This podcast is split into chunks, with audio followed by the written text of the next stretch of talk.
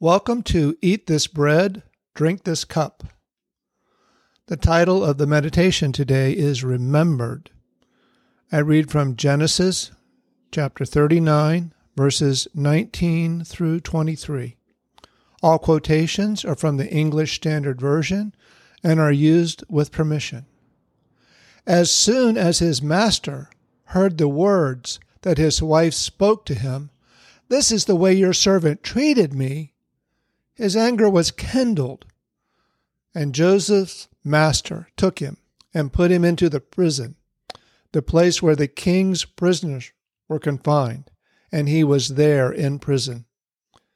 But the Lord was with Joseph and showed him steadfast love and gave him favor in the sight of the keeper of the prison. And the keeper of the prison put Joseph in charge of all the prisoners who were in the prison. Whatever was done there, he was the one who did it. The keeper of the prison paid no attention to anything that was in Joseph's charge, because the Lord was with him. And whatever he did, the Lord made it succeed. Out of sight, out of mind is a common saying that expresses the idea that when something or someone is not visible or present, it is easily forgotten. How the phrase makes you feel when spoken depends on whether you are the person who did the forgetting or the one who is forgotten. I did not know Aunt Blanche very well. She was my father in law's older sister and has now passed. There is one thing I will remember about her. Once you were included on Aunt Blanche's birthday list, you would receive a personalized card in the mail without fail every birthday. Even in Hawaii, we were not too far away from her home in Wisconsin to be forgotten. She made it a priority to remember all of us. When it comes to being out of sight, out of mind, Joseph was locked up in prison, and no one he knew even knew he was alive, except the Lord.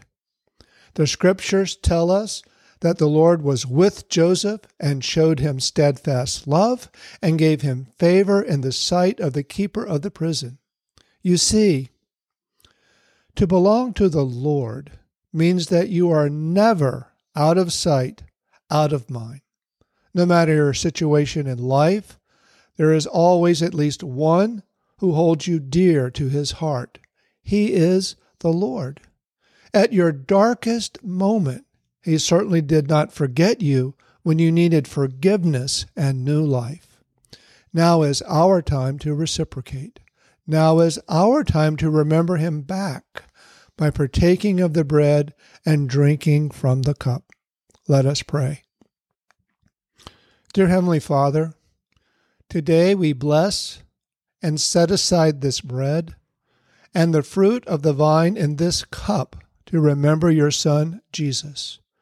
We know that the bread represents his body that was nailed to the cross, and the fruit of the vine represents his blood that was shed for us.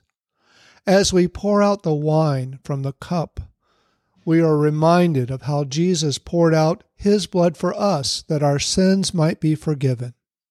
Thank you, Father, that you did not forget your sons and daughters, but provided the means for us to be reconciled to you through our faith in Jesus Christ. How wonderful it is to be remembered, Father, even in our darkest hour. As grateful children, we remember now your Son, Jesus, and all that he has done and con- continues to do for us. In the name of Jesus, I pray. Amen. Today, Jesus invites you to partake of the Lord's Supper.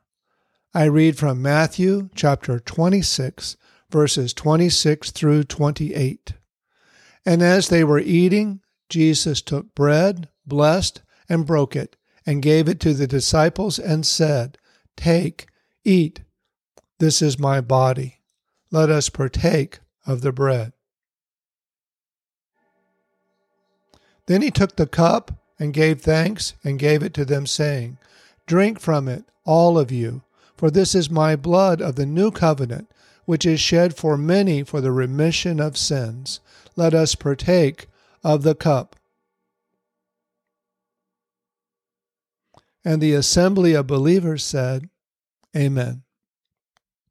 Until next time, from Numbers chapter 6, verses 24 through 26, the Lord bless you and keep you. The Lord make his face to shine upon you and be gracious to you. The Lord lift up his countenance upon you and give you peace.